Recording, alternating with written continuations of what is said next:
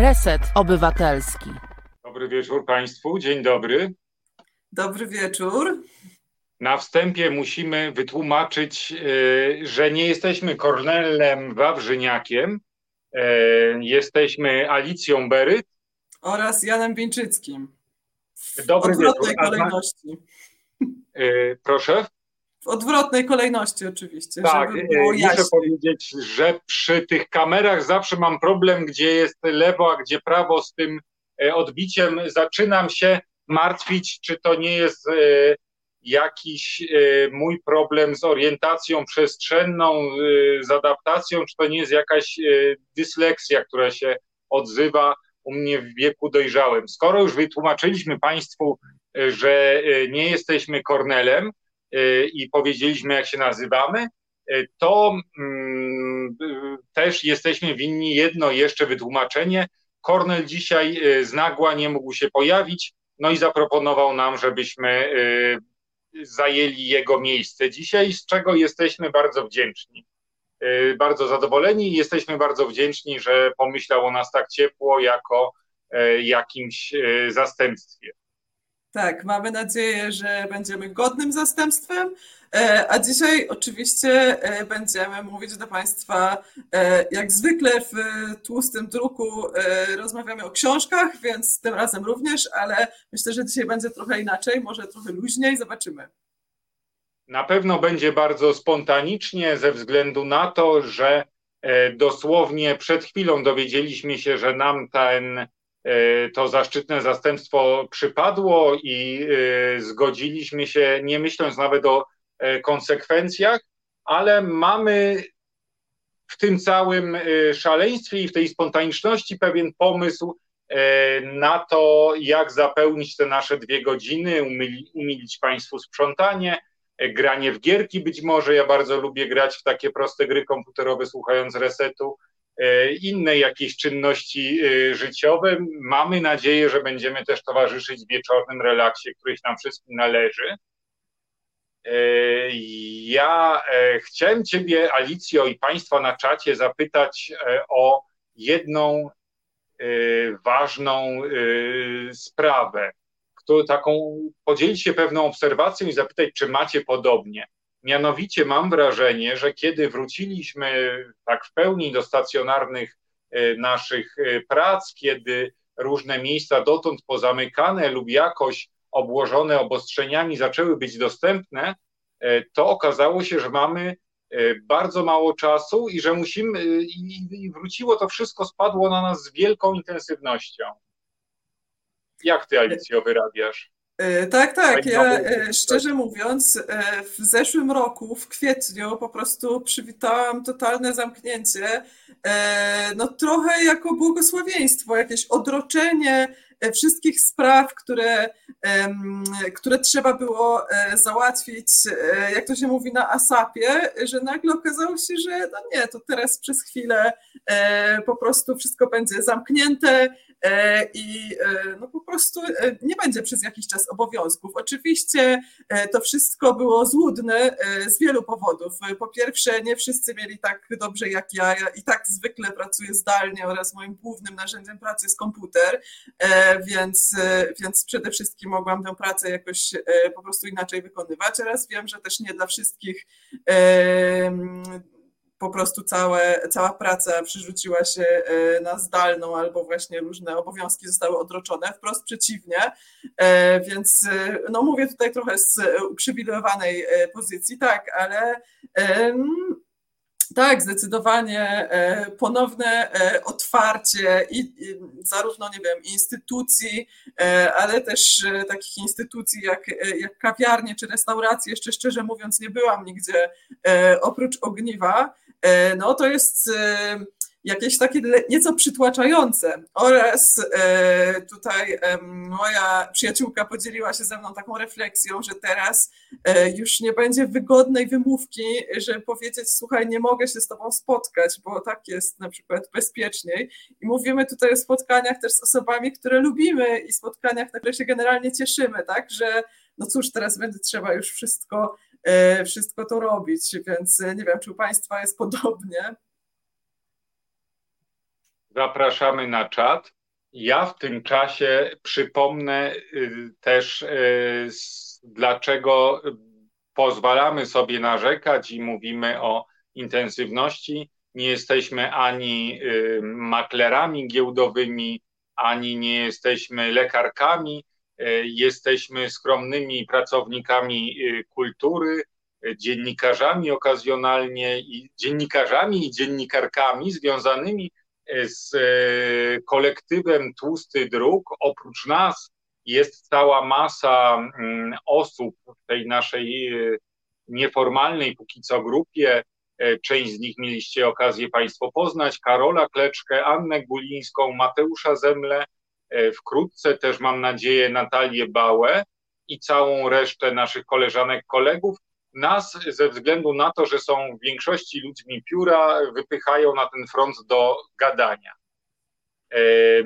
W Resecie Obywatelskim znaleźli, znaleźliśmy się dlatego, że popieramy linię tworzenia mediów obywatelskich, a Reset Obywatelski jest stacją telewizyjną, internetową, no bo tak to trzeba nazwać, to nie jest po prostu kanał na YouTubie, tylko stacja z własną ramówką, własnym programem, która utrzymuje się dlatego, że tworzą ją podobni do nas i do was zapaleńcy, że państwo na serwisie zrzutka lub serwisie Patronite czasami wrzucacie jakieś grosze, dzięki którym to wszystko może funkcjonować i funkcjonuje bardzo dobrze, bardzo sprawnie, profesjonalnie, mimo tego, że nie jest to żaden koncert medialny, żadna duża redakcja, że nikt poza państwem nie sponsoruje tego programu.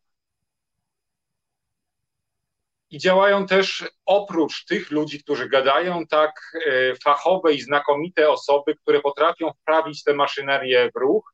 Dziś jest to Krzysztof Kołaczek, którego serdecznie pozdrawiamy, który często realizuje też nasze sobotnie audycje. Tak, a producentką naszego programu jest pani Aneta Miłkowska. Bardzo dziękujemy i pozdrawiamy. Staramy się wynagrodzić to jak najlepszym kontentem. Przepraszam, że cię zagaduję, ale poczułem się w obowiązku te takie stałe elementy programu na początku nomen omen wytłuścić. Wytłuścić, tak. Ja widzę w komentarzach, pisze do nas pani Barbara, że, że ma podobnie jak my, że trudno jest się przestawić na, na inny tryb pracy. Tak, no i też jakoś muszę powiedzieć, że nie wiem z kolei jak to było u ciebie, Janku, bo ja sobie wyobrażałam, że w pandemii będę bardzo dużo czytać. Tymczasem okazało się, że właśnie w pandemii uruchomiliśmy naszą redakcję tłustodrukową po wielu różnych próbach, nagrywkach i powtórkach i okazało się, że wcale, kiedy siedzę w domu, wcale nie czytałam tak dużo, co może, co może znaczyć, że wcześniej czytałam po prostu w, gdzieś pomiędzy, tak? W tramwaju i autobusie, w pociągu, w dalszej podróży, po pracy albo przed pracą i no nie wiem, może to jest jakiś, jakiś sposób i okazało się, że wtedy ta moja produktywność czytelnicza była wyższa niż w pandemii. To taka kolejna różnica, która przyszła mi teraz do głowy. Witamy też... Państwo będziecie widzieli moje palce, ale ja nie pokazuję żadnych tajemniczych ani podejrzanych gestów. Po prostu nadaję dziś z urządzenia, które działa tak, że muszę je jednocześnie obsługiwać. I mam dla Państwa jeszcze jedną sprawę, bo wszyscy czujemy się zmęczeni. Żyjemy w takich czasach, kiedy osiem godzin pracy, nawet kiedy istnieje formalnie, nie jest po prostu ośmioma godzinami, po których odwieszamy, odwie, odwieszamy nasze robocze ubranie, wyłączamy komputer, czy też zamykamy lokal i idziemy do domu. Nie jest tak jak w wierszu kolportowanym kiedyś, bodajże jeszcze w międzywojniu, przez działaczy lewicowych, osiem godzin, bierz kapotę, pogoń majstra i robotę. Tylko ten nasz czas kurczy się, zapełniany jest różnymi dodatkowymi rzeczami, które nie są biorąc pod uwagę potrzeby często obowiązkami, tylko są takimi próbami odwrócenia naszej uwagi, ściągnięcia nas gdzieś na manowce, zaangażowania naszego czasu w imię różnych celów komercyjnych. A do tego jeszcze przecież jest tak, że każdy z nas prowadzi, każda jakieś życie i ma jakieś sprawy. I są osoby, o których chciałem wspomnieć szczególnie mocno w tym dniu, za pomocą wiersza, który dzisiaj przeczytałem na Instagramie wydawnictwa Iskry i bardzo mi się spodobał. Jest to wiersz Doroty Kosman pod tytułem Macierzyństwo, pochodzi z tomu Maszyna do czytania. I wiersz idzie tak. Zjedz coś wreszcie, włóż kapcie, zejdź z psem, odrób lekcję, daj mi spokój, zgaś światło, aparat na zęby. Trudno być jego matką. Spakuj tornister, dzienniczek, wyłącz telewizor, zostaw piłkę, posprzątaj, umyj wreszcie ręce. Trudno być moim synem. I to są, i ten właśnie wiersz Doroty Kosman, to jest ten rzadki moment w moich lekturach, kiedy poezja daje się odczytywać tak ściśle empatycznie i poczułem, że jest to wiersz o moim dzieciństwie i nawet wczesnej dorosłości i że ktoś opisał to, tę anielską cierpliwość, którą okazywała mi matka i okazuje cały czas przez już moje coraz dłuższe życie. Także dziękuję mamo, dziękujemy w ogóle mamom za to, że realizują ten, te obowiązki, które zostały wymienione w wierszu Kosman. Ja chciałam powiedzieć, nie umawialiśmy się na to, że będziemy czytać wiersze na Dzień Matki, ale ja chciałam powiedzieć, że z kolei moja mama jest, jest wielbicielką poezji, co częściowo mi przekazała. I dziś również z nią rozmawiałam przez telefon, ale rozmawiałam z nią kilka dni temu, kiedy w całej Polsce, bo znajdujemy się na dwóch różnych końcach Polski, strasznie padało i żaliłyśmy się na to, że, że nie ma jakiejś sensownej wiosny i moja mama, która jest między, miłośniczką między innymi wierszy Stanisława Grochowiaka, powiedziała wtedy, wiesz, bo to jest tak jak u Grochowiaka, nie było lata, jesień szła od wiosny, tylko że u nas jesień idzie od zimy i ja, ja jak, no nie wiem, zainspirowana przez moją rodzicielkę znalazłam ten wiersz. On jest dosyć długi, więc nie będę go Państwu w całości czytać, ale mogę przeczytać chociaż fragment. On jest nie, nie do końca, o, albo dobrze, nie będę go może czytać. W każdym razie polecam Państwu wiersz Stanisława Grochowiaka Nie było lata oraz również dziękuję mojej mamie nie tylko za trud rodzicielski, ale również za bycie po prostu bardzo inspirującą osobą, jak widzimy także literacką. I mam nadzieję, że w końcu, skoro już z wiosny powoli nici, to że chociaż, chociaż to lato będzie. Masz ten wiersz na podorędziu? A mam, mam, oczywiście. To może zrobimy no, proszę, tak. Na komórce, bo czytałam wcześniej. O czytaniu wierszy na komórce i e, statusów facebookowych w książkach jeszcze pewnie zdążymy pogadać w dalszych częściach naszego spotkania. My zachęcamy do odzywania się do Was na czacie. Dzisiaj e, piracki... E, piracki dzień i wywracamy do góry audycję Kornela, bo wpuścił nas na zastępstwo i będziemy robić, co nam się żywnie podoba. Ja też muszę powiedzieć, że właśnie zamiłowanie do czytania wpoiła mi, wpoiła mi mama przede wszystkim. Natomiast ten wiersz Kosman zwrócił moją uwagę, bo on jest o czymś, o czym się w kręgach lewicowych i coraz częściej także liberalnych mówi po wielu latach milczenia i niedostrzegania sprawy, to znaczy o pracy emocjonalnej. Tak, jest taki świetny francuski komiks dotyczący pracy emocjonalnej. Zaraz spróbuję go Państwu znaleźć. On został przetłumaczony również później na polski. I muszę powiedzieć, że dla mnie to było szokujące. Może, może ja powinnam się jakoś szybciej domyślić, o co chodzi w pracy emocjonalnej, ponieważ tę pracę emocjonalną to zwykle zaczynamy już na etapie naszych partnerów, my kobiety, że tak teraz wystąpię w,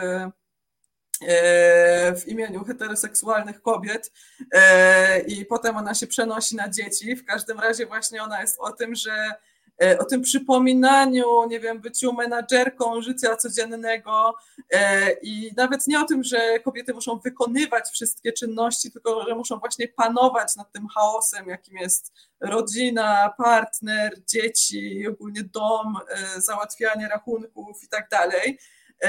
I no cóż, no i wychodzi na to, że jeszcze są badania, nie wiem, Guardian o tym pisał ostatnio, że w pandemii różne nasze zdobycze równouprawnienia i emancypacji trochę się cofnęły i w związku z tym znowu na kobiety spadła większa ilość pracy, więc no to możemy dodać taki, do takiego trzeciego punktu, co nam się przez ostatni rok zmieniło. Nie wiem, czy googlować ten komiks, nie wiem, czy go znajdę w tej chwili, no tak spontanicznie, ale, ale skojarzyło mi się, czy mogę tu wspomnieć o audiobooku naszej koleżanki Marty Nowak, czy to Oczywiście. Jest ten moment?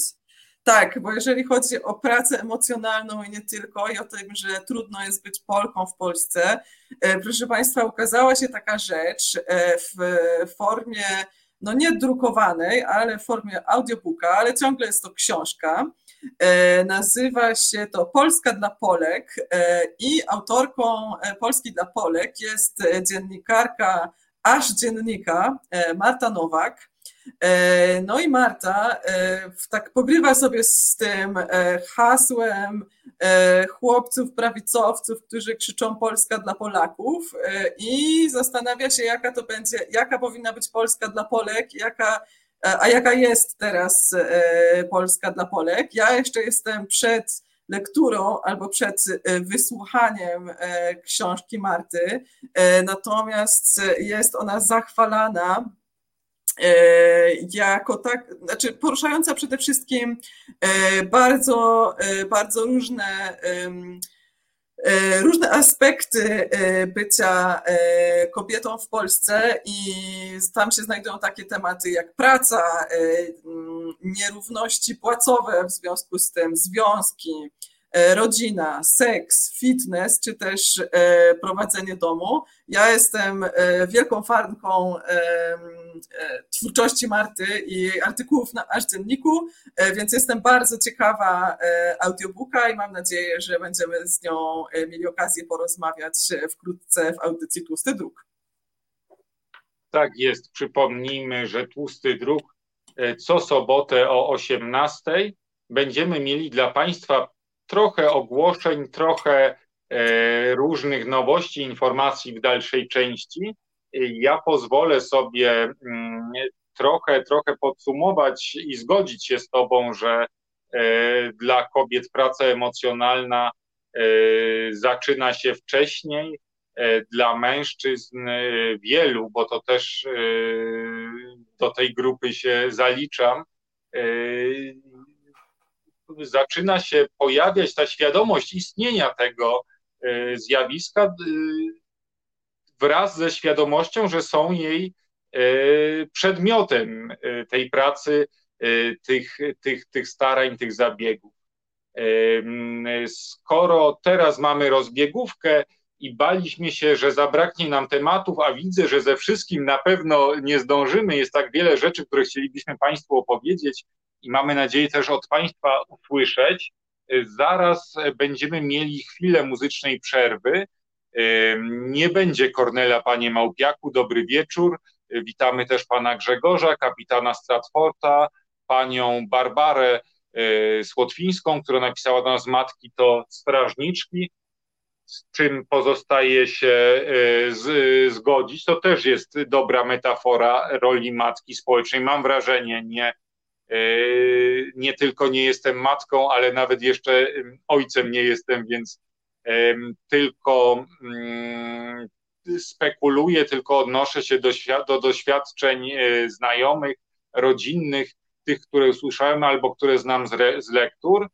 Przypomnę, realizuje nas Krzysztof Kołaczek. Mamy też prośbę, o której wspominałem, o wspieranie Resetu Obywatelskiego i poproszę Krzysztofa, jeśli ma na podorędziu linki do zrzutki i Patronite'a, o wyświetlenie ich.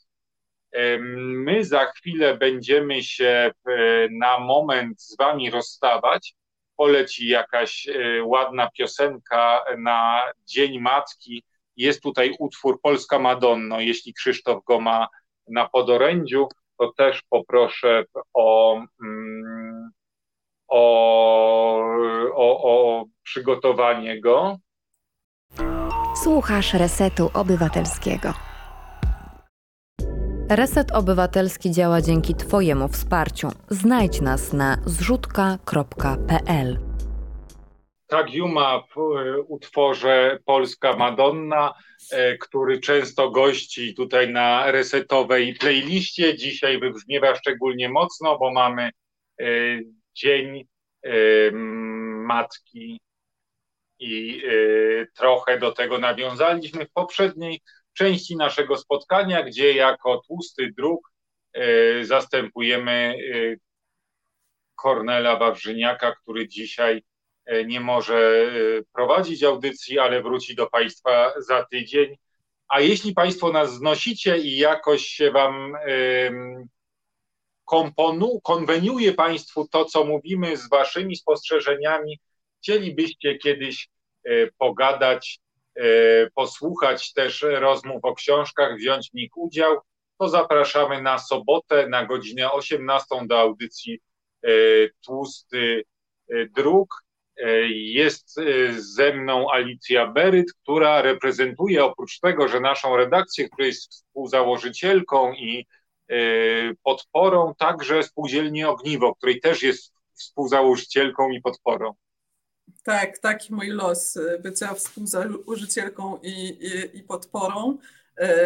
Czy mam powiedzieć coś więcej o Spółdzielni Ogniwo? Przepraszam, trochę zgubiłam wątek. Tak. Tak, jeszcze wspomnimy o tym, o tym miejscu za chwilę. Ja tylko już się przyznam do pierwszego tak zwanego fuck-upu, który z powodu tego, że wracałem z obiadu od mamy, gdzie zostałem bardzo obficie skarmiony, jak to duży chłopiec w wieku ciągle rosnącym. Mama chyba liczy, że trochę jeszcze urosnę, więc dała mi obfity obiad, porozmawialiśmy, było bardzo miło, wymieniliśmy się różnymi uwagami, pobiegłem na transmisję. W związku z tym e, nominowałem do prowadzenia od strony realizacyjnej Krzysztofa Kołaczka, a tymczasem realizuje naszą dzisiejszą audycję e, Piotr Kurczewski, którego szalenie, strasznie przepraszam za pomyłkę, ale po prostu nawet nie widziałem e, wszystkich, e, wszystkich danych. Tak szybka i żywiołowa była to decyzja, także przepraszamy, przepraszam ja Piotra. Mamy nadzieję, że zostanie nam wybaczone. Producentką naszego programu niezmiennie jest Aneta Miłkowska w każdym razie. Również pozdrawiamy. Gdyby um, uczono nas y, tych cech, tych umiejętności, y, znaczenia i rangi takich rzeczy jak ogarnianie, przyzwoitość, dbanie o detale, wspieranie innych, odpowiedzialność, mówię nas, polskich mężczyzn, to być może praca emocjonalna nie przychodziłaby do nas jako postulat środowisk progresywnych, lewicowych, postępowych, tylko byłaby czymś takim oczywistym jak pewna kindersztuba. Ja jestem tego żywym przykładem, że po prostu działając w chaosie popełniam błędy. W ramach tego, na co się zdążyliśmy z Alicją umówić, będziemy trochę reklamować też nasze działania. Wiemy, że wielu z państwa ma swoje ulubione programy. na antenie Resetu i że te grupy widzów trochę się między sobą różnią, a jeśli są tutaj osoby z krakowskością, osoby z Krakowa, z Małopolski, które jeszcze nie były w Spółdzielni Ogniwo, to serdecznie zapraszamy na ulicę Smolki jedenaście A w Podgórzu. Jeśli są osoby z innych rejonów Polski i świata, to też serdecznie zapraszamy do Krakowa.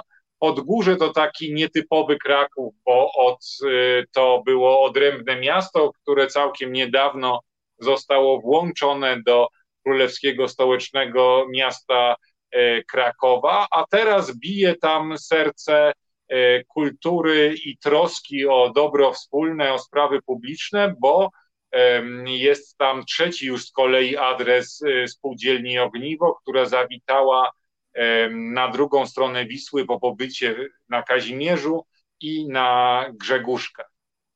Tak, właśnie. Ty zawsze, Janku, mówisz osoby z krakowskością, tymczasem chodzi o osoby z podgórskością oczywiście, ponieważ ja też od czasu, kiedy powróciłam na zielone, znaczy do zielonego Podgórza ze słonecznych wysp Azorów, to jakoś zaczęłam mieć różne tęsknoty, na przykład takie za C K Monarchią, ale nie będę kontynuować tego tematu. W każdym razie nie, w Spółdzielni Ogniwo oczywiście nie tęsknimy za żadną monarchią, raczej jesteśmy środowiskiem wolnościowym i w związku z tym myślę, Myślę, że chyba możemy płynnie przejść do książki, o której chcieliśmy też dzisiaj trochę porozmawiać, a w zasadzie bardziej zareklamować, czy jeszcze nie? Ja jestem chorobliwym gadułą.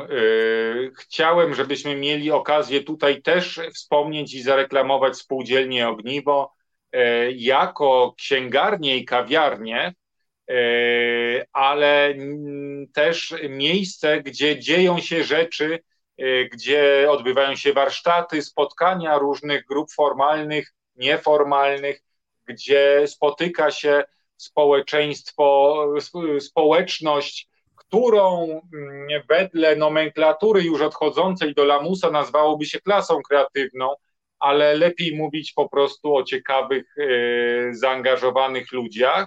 I to niezaangażowanych zawsze w sprawy polityczne, ale też w spo, czy, czy społeczne, ale też w działalność kulturalną, w różne ciekawe inicjatywy.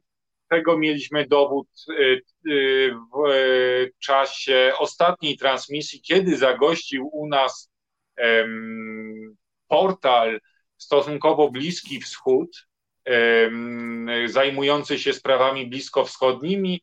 Kto z Państwa ma YouTube'a pod ręką, nie będzie miał dosyć gadaniny naszej, ten może sprawdzić i warto posłuchać naszych gości z ostatniej soboty, też słuchać ich podcastów w Spotify'u, codziennych live'ów i tak dalej. Wracając do Ogniwa, bo oprócz tego, że jest to miejsce, które emanuje dobrem na okolice, jest to takie przeciwieństwo gentryfikacji, to spółdzielnie i Podgórze warto odwiedzić, uczynić wizytę w Ogniwie na Smolki obok siedziby dawnego Uniwersytetu Robotniczego, obok kilku innych zabytków Podgórza, takim żelaznym punktem tej wizyty, ale podejść kawałek dalej, gdzie mieści się z kolei jedno z ciekawszych krakowskich kin, Kika autorskich, ale tuż obok jest miejsce, od którego zaczęła się afera, która trwa w najbliższym, która trwa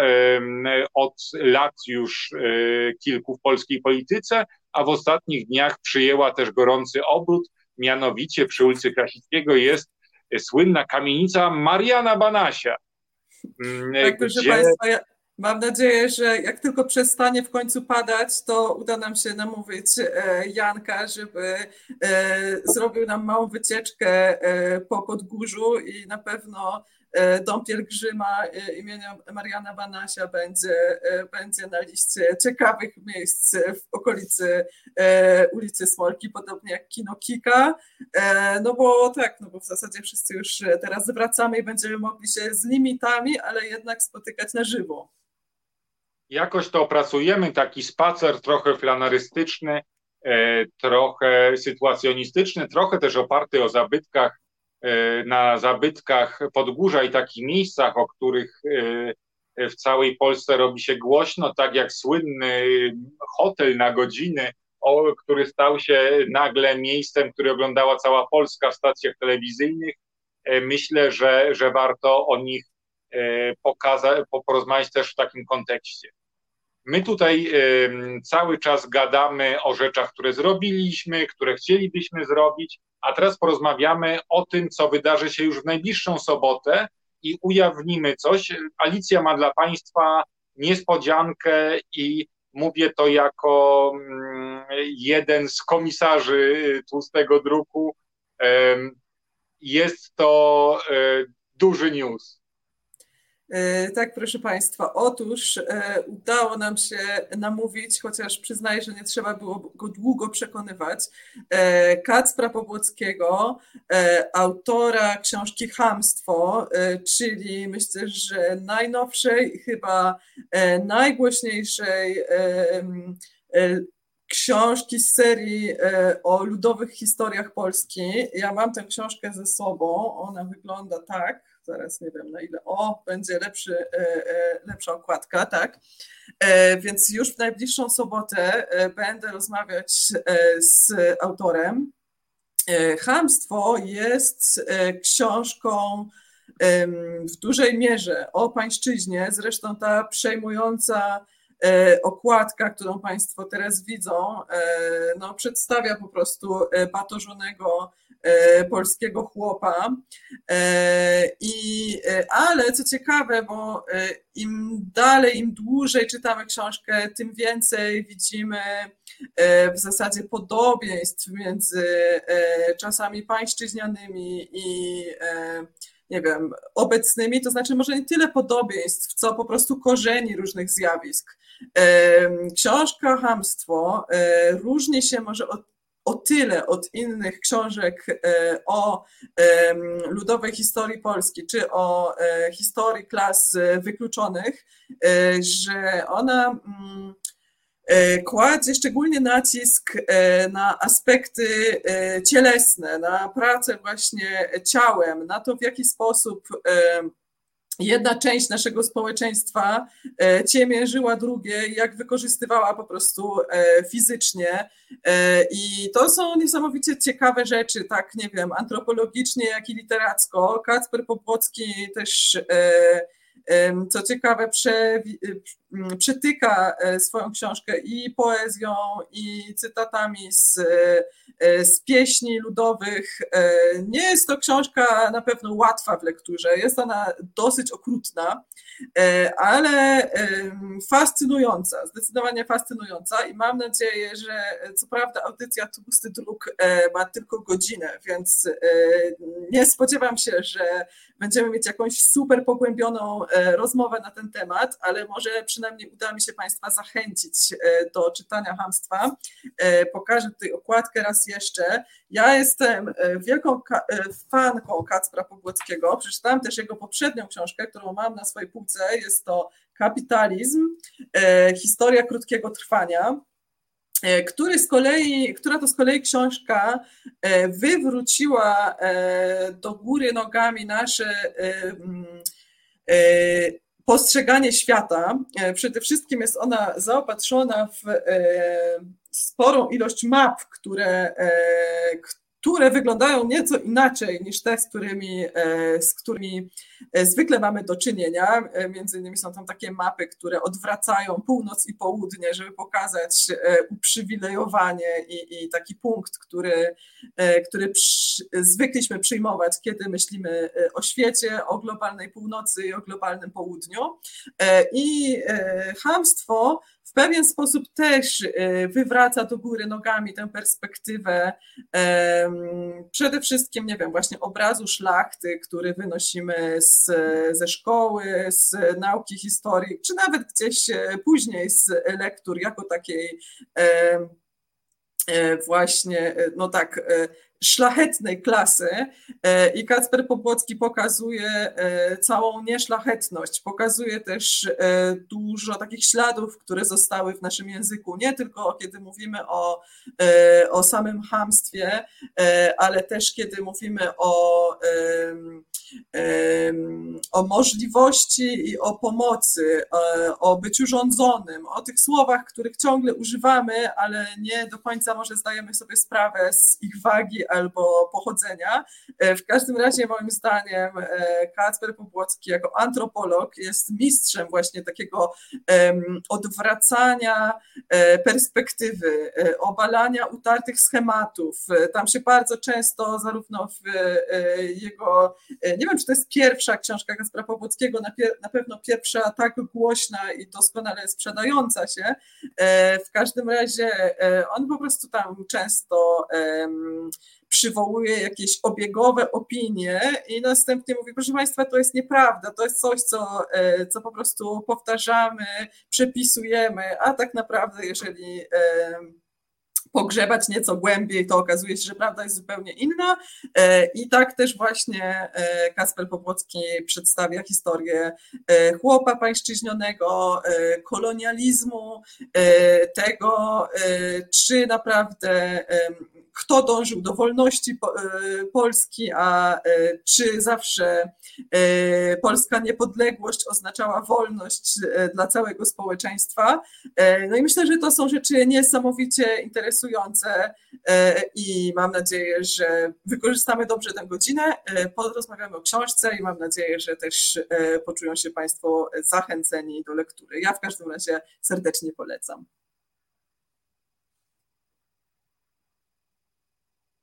I jest to też plon pewnego zwrotu, który się dokonał w polskim życiu intelektualnym. Ten zwrot można nazwać zwrotem ludowym, to znaczy pokolenie trzydziesto-czterdziestolatków wychowanych w pewnej świado- w pewnym rodzaju narracji historycznej, takiej bardzo konserwatywnej, niekiedy nacjonalistycznej, ale w każdym razie odnoszącej się do y, takich sentymentów wobec czasów międzywojnia, kiedy w Polsce jeszcze istniało ziemiaństwo i pewne formy pańszczyzny nawet, y, i czasów wcześniejszych, do tej polskiej y, Rzeczpospolitej, do tych wspaniałych panów braci wąsatych przy szablach y, szlachciców, kiedy to pokolenie badaczek, badaczy, autorów zaczęło sobie przypominać, że polska historia to nie jest to, że to nie jest tylko to, że to jest tylko pewna narracja, żeby nie używać tutaj kłopotliwych terminów budzących jakieś niemiłe skojarzenia, to nazwijmy ją Sienkiewiczowską. I jest to pewien sposób opisu naszej polskiej historii, który nie ujawnia rzeczywistości. Jedną z głośniejszych i istotniejszych książek zeszłego roku jest Ludowa historia Polski. Profesora Adama Leszczyńskiego ukazały się też znakomite książki Dariusza Zalegi, historyka ze Śląska, i cały, cały szereg pomniejszych tytułów, już do tych mniej, mniej przekrojowych niż książki Leszczyńskiego czy Powłockiego, które opisują poszczególne aspekty życia. Też zaczęto docierać do autorów, którzy, o których było bardziej cicho w ostatnich latach niż głośno, i rekonstruować tą polską historię trochę w duchu Howarda Zina, autora książki Historii Ludowej Stanów Zjednoczonych. Ja znowu się rozgaduję, więc oddaję Ci głos. Tak, bo ja właśnie chciałam powiedzieć, że ten zwrot w ludowej historii Polski to zaczął się, co ciekawe, od ludowej historii Stanów Zjednoczonych, która wyszła, wyszła w Polsce w dwa tysiące szesnastym roku, właśnie usiłowałam szybko sprawdzić, więc to jest albo dwa tysiące szesnasty, albo może dwa tysiące piętnasty. Tymczasem Howard Zinn napisał Ludową historię Stanów Zjednoczonych w roku tysiąc dziewięćset osiemdziesiątym, czyli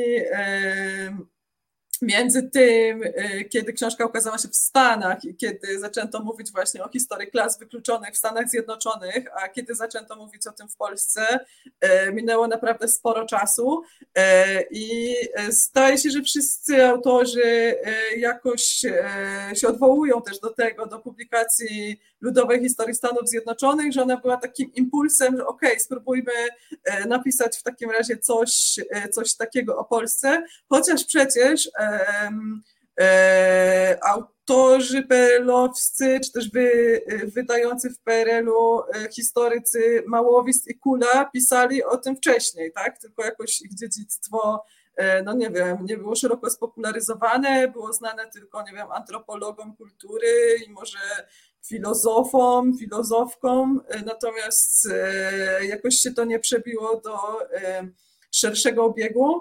No ja mam nadzieję, że na przykład teraz właśnie przede wszystkim Chamstwo, które jest trochę może mniej obszerne objętościowo niż Ludowa historia Polski Adama Leszczyńskiego, jest też wydane przez wydawnictwo Czarne, które jakoś kojarzy mi się z takim wydawnictwem, które kojarzy mi się z takim brandem, który po prostu gwarantuje, że to będzie coś napisanego porywająco i no może przez reportaże, które po prostu publikuje Czarne i też edukuje nas o różnych zakątkach i życiu ludzi na całym świecie, ale też w Polsce. Czasami też wychodzi to egzotycznie. W każdym razie na pewno zawsze te reportaże świetnie się czyta, więc mam nadzieję, że, że wydawnictwo Czarne to też będzie po prostu taka dźwignia do tego, żeby uczyć o, o ludowej historii Polski. To tylko tyle chciałam powiedzieć a propos, a, a propos początków. Natomiast jeżeli chodzi o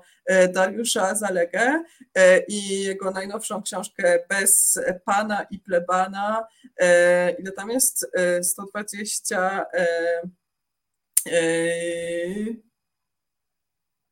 Gawęd? Gawęd, właśnie to było to słowo, którego mi brakowało, o ludowej historii Śląska. To spotkanie z Dariuszem Zalegą odbędzie się już w najbliższą, znaczy nie, nie w najbliższą środę, tak, w najbliższą środę w przyszłym tygodniu w, w Spółdzielni Ogniwo i będzie prowadzić Katarzyna Janota. A ja teraz szukam jeszcze trochę w archiwaliach, więc Państwo widzicie wnętrze mojej dłoni prawdopodobnie, albo palce, mam nadzieję, tylko że nie środkowy, ten zachowajmy dla naszych przeciwników. W ogóle bardzo dziękuję za miłe komentarze i miłe słowa na naszym czacie. Tutaj chciałem przeczytać jeden jeszcze, odnosząc się do poprzedniego wątku, to znaczy do autorki audiobooka Pol- Polska dla Polek. Dobrze powiedziałem? Tak. Bo dopiero teraz dzięki panu Martinowi Karnsteinowi uświadomiłem sobie, że jest ona też autorką, znako, współautorką znakomitego podcastu Powiedz Siostro na YouTubie.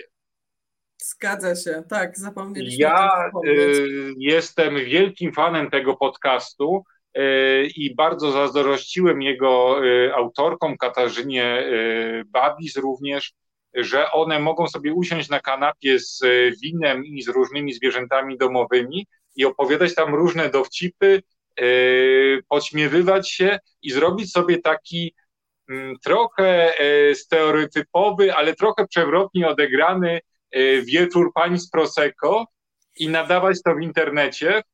Yy, jest to ulubiona moja rzecz do yy, słuchania w czasie wykonywania jakichś takich prac yy, manualnych, czy to domowych, czy prac w moim zakładzie yy, pracy. Dlatego, że sobie wtedy wyobrażam, że zamiast być w pracy albo robić jakieś żmudne rzeczy, jestem właśnie na takiej imprezie, gdzie się opowiada dowcipy i komentuje w taki sposób swobodny różne, różne wydarzenia. Był tam odcinek o czytelnictwie, był bardzo ciekawy odcinek o modzie ślubnej i tak dalej.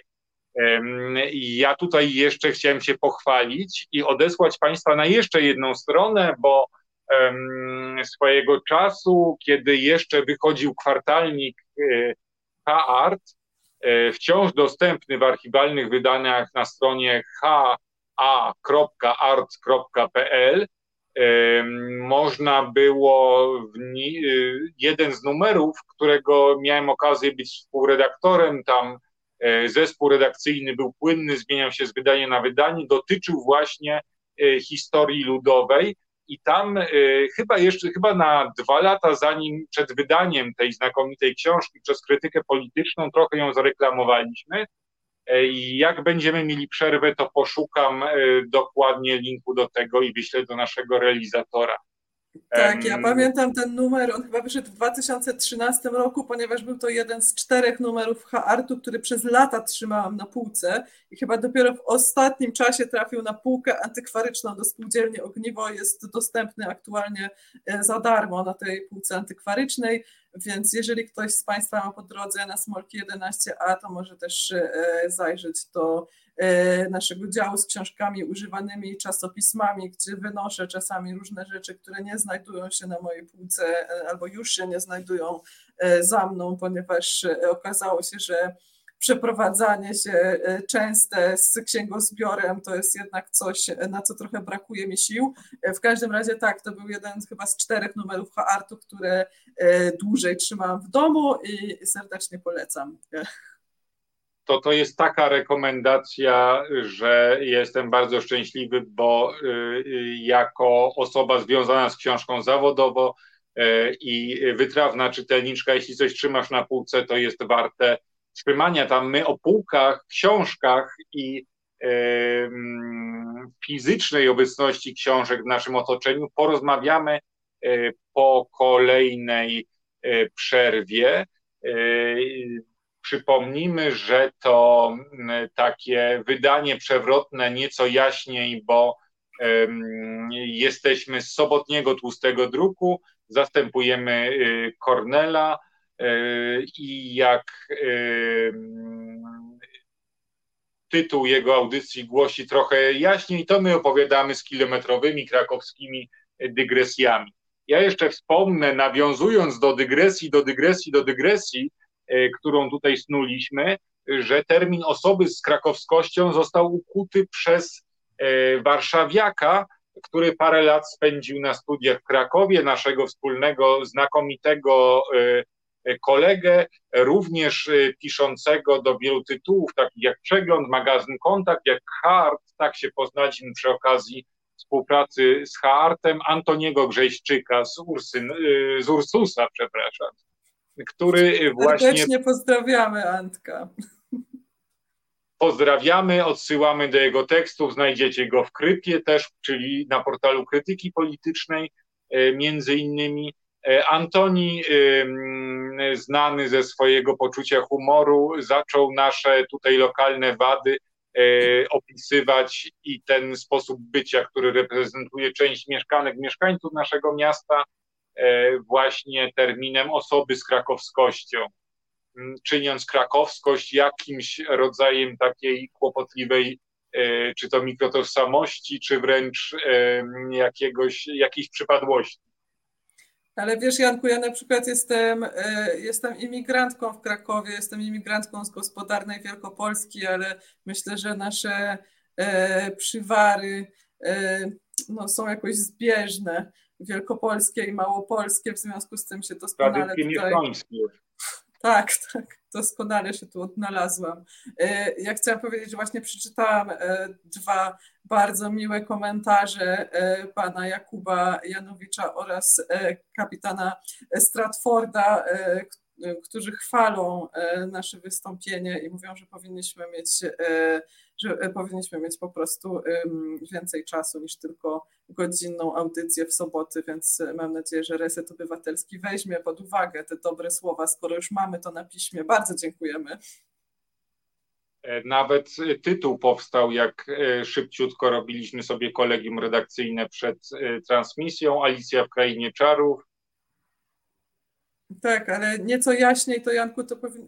też pasuje do ciebie, bo, bo, bo Jaś, przepraszam za suchara. Ale... Nie, no ale to już jest, to już, to już zostały copyrighty wzięte przez kolegę Kornela Wawrzyniaka. Nieco tłuściej, nieco tłuściej brzmi bardzo nieco dobrze. Nieco tłuściej, tak. Tak, to będzie ja ta zawsze, druga godzina. Ja zawsze, jeśli chodzi o moje marzenia życiowe, to i sposób radzenia sobie z krakowskością, która ma wiele wspólnego z cechami, które występują w Wielkopolsce, to znaczy jest to rodzaj pewnej tradycji mieszczańskiej, pewnej takiej kultury mieszczańskiej, o której się zawsze mówi dużo złego i ja tego złego zaznałem, ale widzę też, im jestem starszy, w tych pewnych cnotach mieszczańskich rzeczy, które warto zachowywać i wdrażać w życie. W Poznaniu jest to ta przysłowiowa, trochę stereotypowa gospodarność i praktyczność, a w Krakowie jest to na przykład Kindersztuba. O tym bym porozmawiał też po przerwie. Poproszę realizatora, by piosenka tym razem była trochę dłuższa, bo ja muszę sobie tutaj wziąć parę okładek na podorędzie i podgrzać trochę wystygłą kawę, żeby no, nawodnić czy też okawować struny głosowe. Posłuchamy piosenki i po tym zaczniemy rozmawiać o fizycznej stronie książki, o tym, czym jest tak naprawdę książka w naszym życiu i jak Nowy Ład okazuje się często nieładem. Słuchasz Resetu Obywatelskiego. Znudzeni mainstreamowymi newsami? Czas na Reset Obywatelski. Zaangażowane dziennikarstwo. Jesteśmy. Aż trochę trudno przerywać po tej lirycznej piosence em, taką pauzę, która poz- powinna em, tutaj wybrzmieć w celu em, takim, żebyśmy tak trochę się nad tym tekstem zastanowili i, i dali się namuzować te, temu przekazowi, którego, który usłyszeliśmy w piosence. Wracamy do naszych rozważań o książkach w życiu, o Nowym Ładzie, o bezładzie i o walce o ład. Od kiedy Nowy Ład wszedł w życie, to wróciło ono trochę do normalności. Ten potencjał, ta energia, które gdzieś tam były stłumione przez warunki epidemiczne, teraz ujawniły się w życiu publicznym, na ulicach. Nasze miasta są już znów tłoczne i gwarne. Miejmy nadzieję, że jesteśmy bardziej bezpieczni, że akcja szczepionkowa obejmie jak największą grupę obywatelek, obywateli, że znów będzie normalnie. A normalnie to tak, jak często się wydaje w Poznaniu, w Krakowie, bardzo porządnie, bardzo tak powiedzielibyśmy elegancko i w tym osobliwym poczuciu estetyki i tego, co wypada właśnie kulturalnie. I ja mam takie wrażenie, że jeśli coś łączy nasze oba regiony, to jest pewna taka fasadowość między innymi, że jest to takie posiadanie publicznego wizerunku, który powinien pozostać nieskalany.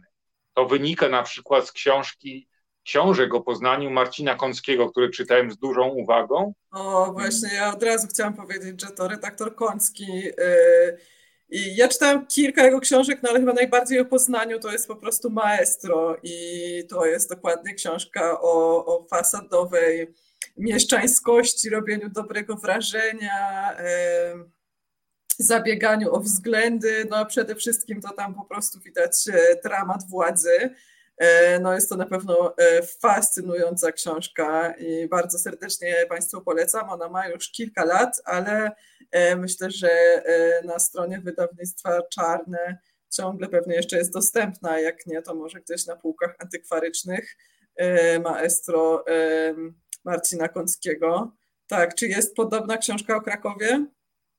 Ja namawiam bardzo Marcina Kąckiego, miałem z nim okazję prowadzić spotkania i robić wywiad do magazynu Kontakt parę lat temu, do tego, żeby on napisał książkę o Krakowie i te wszystkie nasze wady, ten, to piekło krakowskości i piekło, które stwarzają osoby z krakowskością, wyciągnął na światło dzienne. Jak dotąd tego nie zrobił, mówi, że go trochę ten temat interesuje, ale z drugiej strony jest dla niego, nie jest dla niego w tej chwili priorytetowy, ale wydał niedawno, bo w ubiegłym roku, znakomitą książkę o Oświęcimiu, Czarna zima, czyli o mieście Małopolski, bardzo szczególnym, bo to miasto, które istnieje w sposób podwójny, istnieje w świadomości Polski i świata jako muzeum Auschwitz, jako miejsce pamięci, natomiast jest tam naprawdę duże, dobrze, dosyć prosperujące miasto, w którym mieszkają ludzie, którzy się oprócz um, przepracowywania spraw pamięci też z, z bardzo różnymi innymi problemami muszą codziennie mocować i on trochę takich historii wyciągnął, znów ku zadowoleniu części mieszkańców Oświęcimia i niezadowoleniu też dużej części, ale myślę, że to bardzo, bardzo praktyczna, spora praca. Natomiast wspominaliśmy o historii ludowej, o historiach ludowych i tym czterdziestym czwartym numerze kwartalnika H A, który się ukazywał przez wiele lat, był pismem, na którym się wychowywałem na, i do którego później miałem okazję parę rzeczy napisać i zrobić. Wysyłałem naszemu realizatorowi Piotrowi okładkę tego numeru, jeśli jeszcze nie dotarła mailem, to ja chwilę pogadam. A jeśli, jeśli a jak dotrze, poproszę o, o sygnał od realizatora. Ten numer to taki blast from the past, bo rozmawiamy o rzeczy sprzed lat siedmiu, prawie ośmiu, który mam wrażenie jest i po latach ciekawy, jest cały czas dostępny za darmo do przeczytania na stronie h kropka art kropka p l. I jeśli z jakichś rzeczy w tym moim coraz dłuższym życiu jestem zadowolony, to między innymi z tego, że brałem udział w przygotowaniu tego numeru. Tutaj właśnie znalazł się jeden z, tutaj znalazł się tekst Konrada Błażejowskiego o um, Howardzie Zinnie. Um, znalazło się trochę tekstów dotyczących literatury w takim właśnie ujęciu ludowym, rozszerzającym um, ten zakres książek, po które warto sięgnąć, o autorki, autorów spoza kanonu, natomiast bardzo wartych uwagi. Znalazły się fragmenty prozy Zbigniewa Masternaka, znakomity esej właśnie e, dotyczący roli ludu w procesach historycznych e, Przemysława Juchy, którego serdecznie pozdrawiam, o ile nas e, ogląda. E, znalazł się tekst Antoniego Grześczyka o e, kościele. Mój Boże, teraz jak myślę o Kościele, to przyzywam imię Pana Boga, nie nadaremno, ale po to, żeby mi pomógł sobie przypomnieć nazwę, bo się zgubiłem trochę. Kościele polskokatolickim i jego dziejach w Zagłębiu w międzywojniu. Wiele tematów takich, które stały się marginesowe, a nie, a nie powinny. I to tyle. Wchodźcie Państwo na stronę h kropka art kropka p l. Tam cały szereg wydań tego znakomitego magazynu, który czytałem od pierwszego numeru, a pod jego koniec miałem okazję współredagować. I jest to okazja, żebym wspomniał tutaj wszystkie zasługi, które dla świata kultury polskiej wniósł wraz z zespołem Piotr Marecki, oby żył wiecznie. Bardzo chętnie bym go zaprosił do Tłustego Druku, ale ostatnio zrobił to Wojciech Szot, więc trochę strzeliłem focha, że dał komu innemu pierwszeństwo. No tak, ale proszę Państwa, jeżeli tęsknią Państwo za korporacją Hart w internecie albo na żywo, to najbliższe spotkanie już w Spółdzielni Ogniwo w piątek wieczorem. Będzie można się spotkać tam z, tak, z korporacją Hart i będzie to spotkanie pod tytułem Tu nie jest Polska. Znaczy tu jest, ale akurat tam nie jest.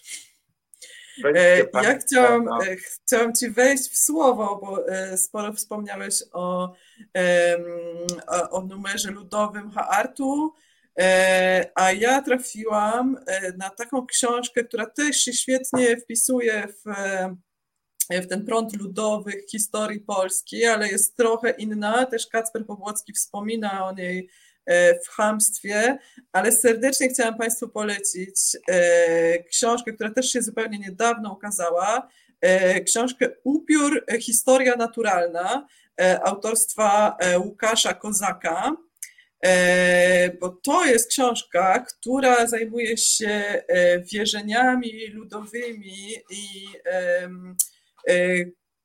głównie wampiryzmem, ale ten upiór tutaj tytułowy to jest właśnie polskie określenie wampira.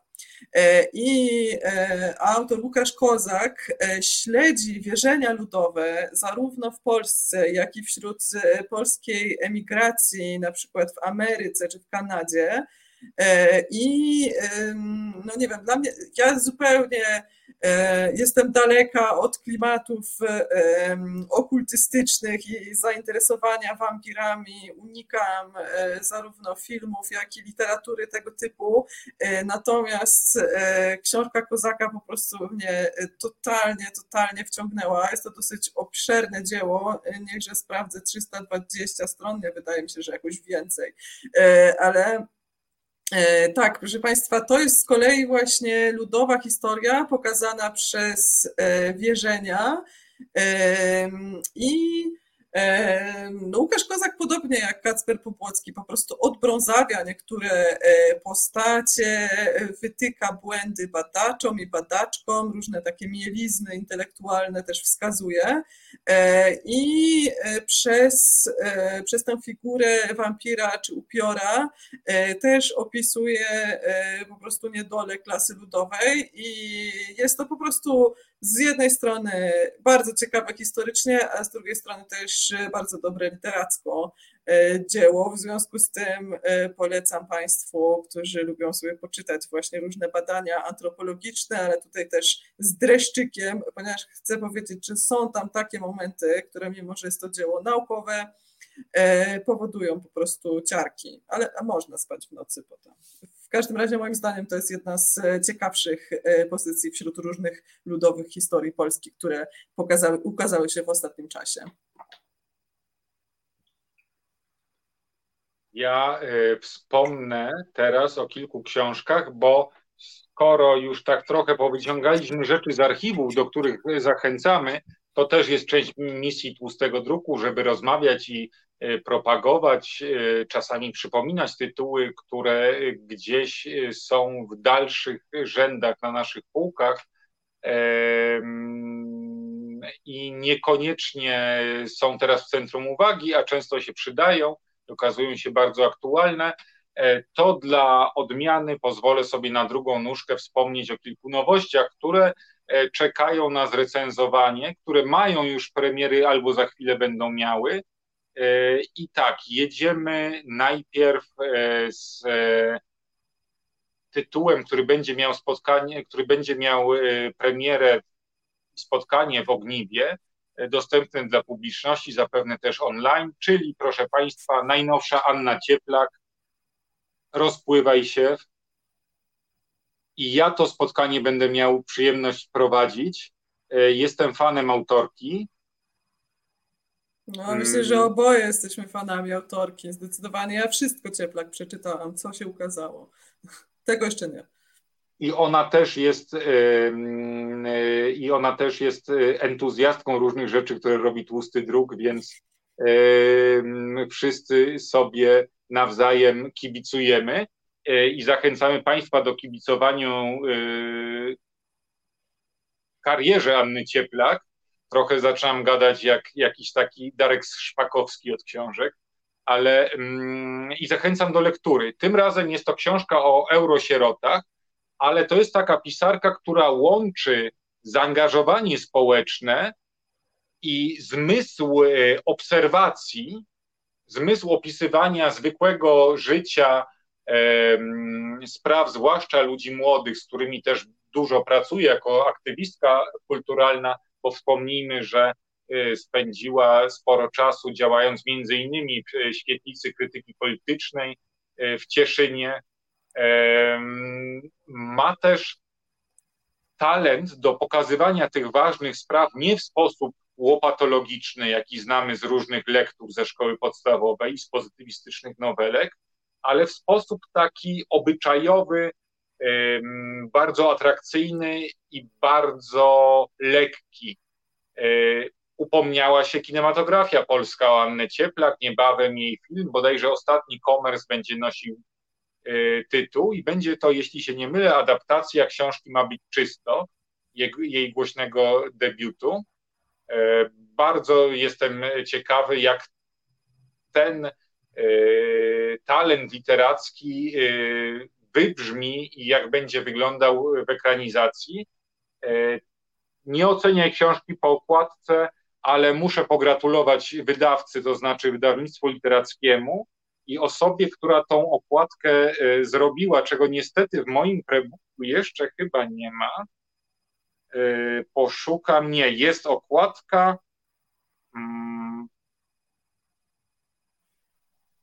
i jest to Łukasz Zbieranowski, studio Fajne Chłopaki z Łodzi.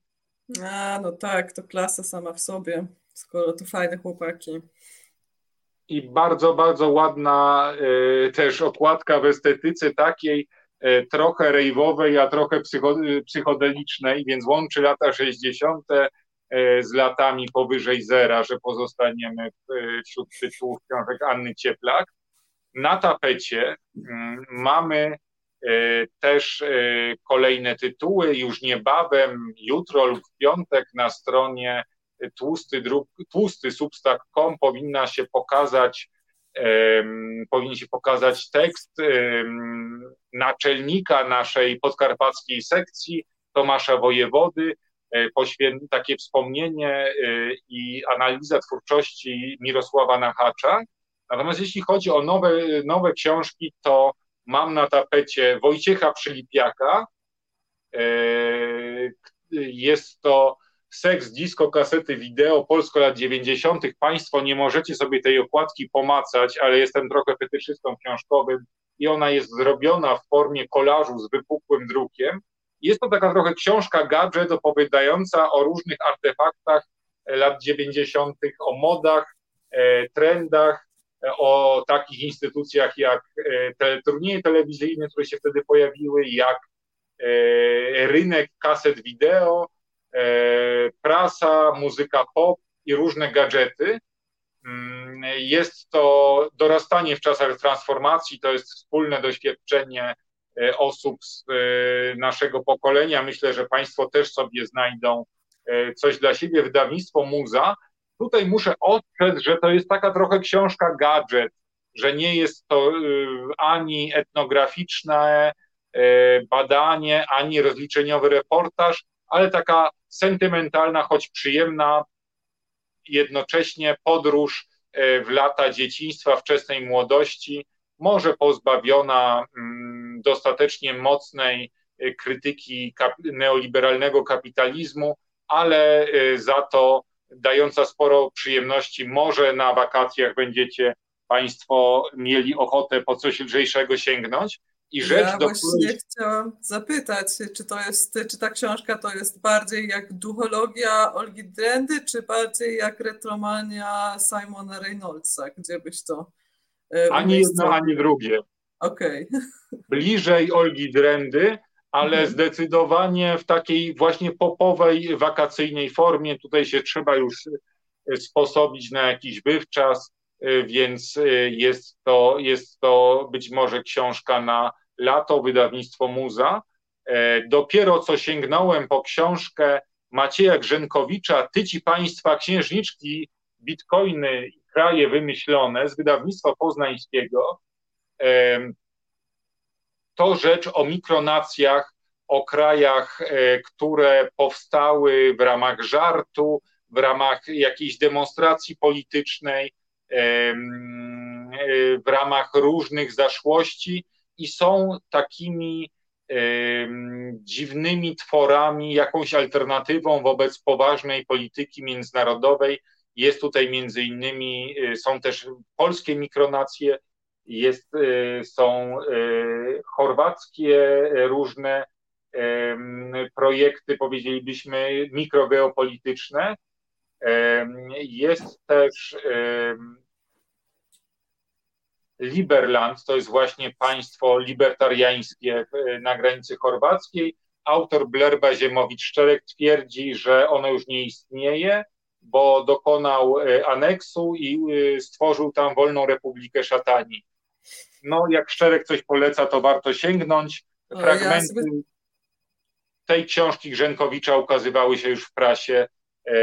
Mam nadzieję z nim porozmawiać i napisać jakąś notę o tej książce tak zwanym asapem.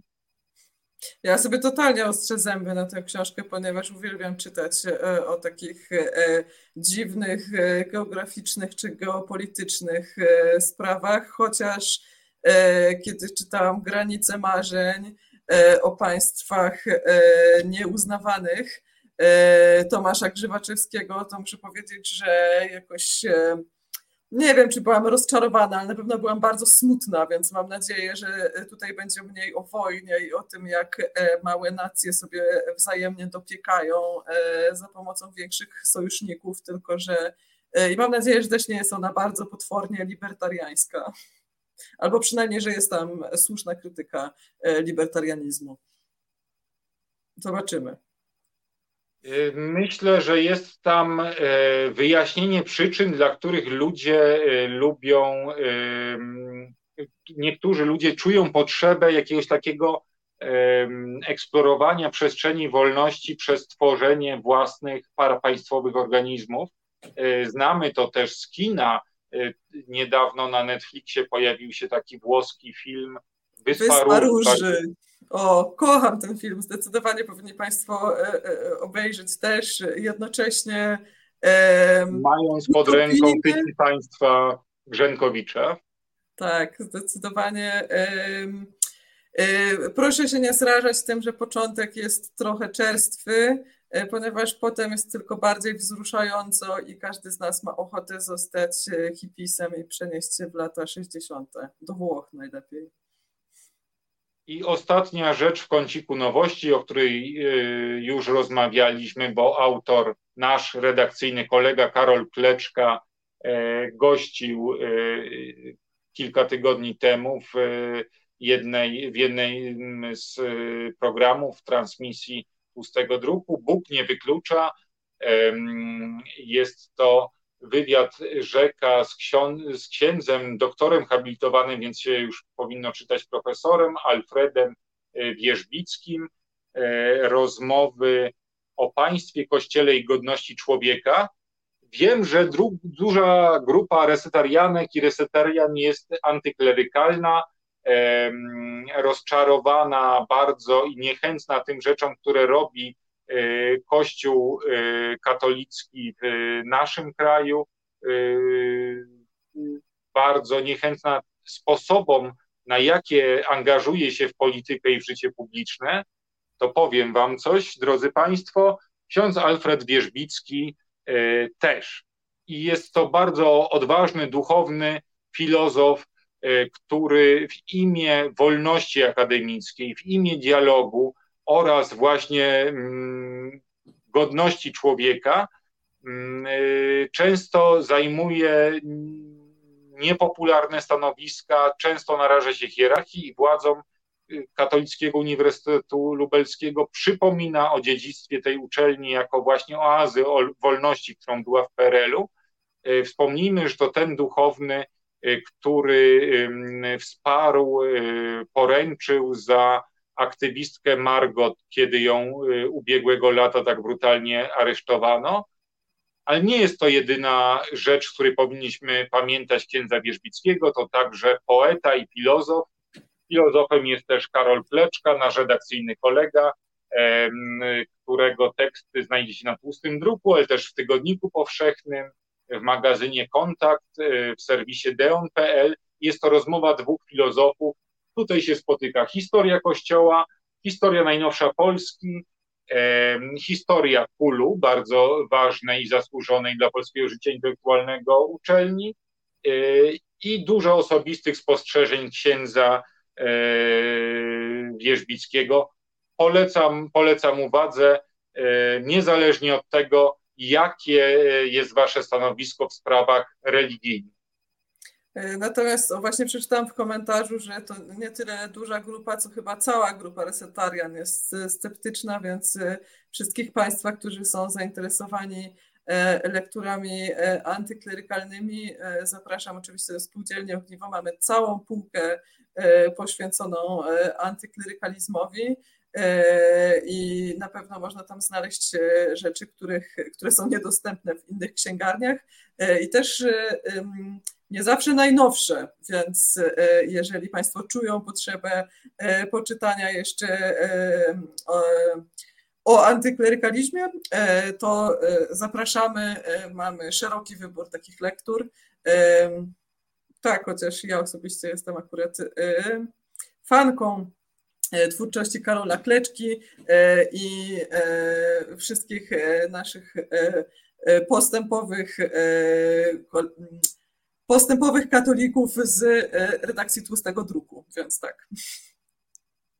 Jeśli w łonie Kościoła, czy to wśród świeckich, czy to wśród kleru znajdują się osoby, które chcą słuchać naszych argumentów, odpowiadają na nie swoimi argumentami, następuje jakaś wymiana, jakaś rozmowa, to należy ten dialog podjąć i wspierać te osoby, które widzą wady w instytucji i chcą je zmieniać.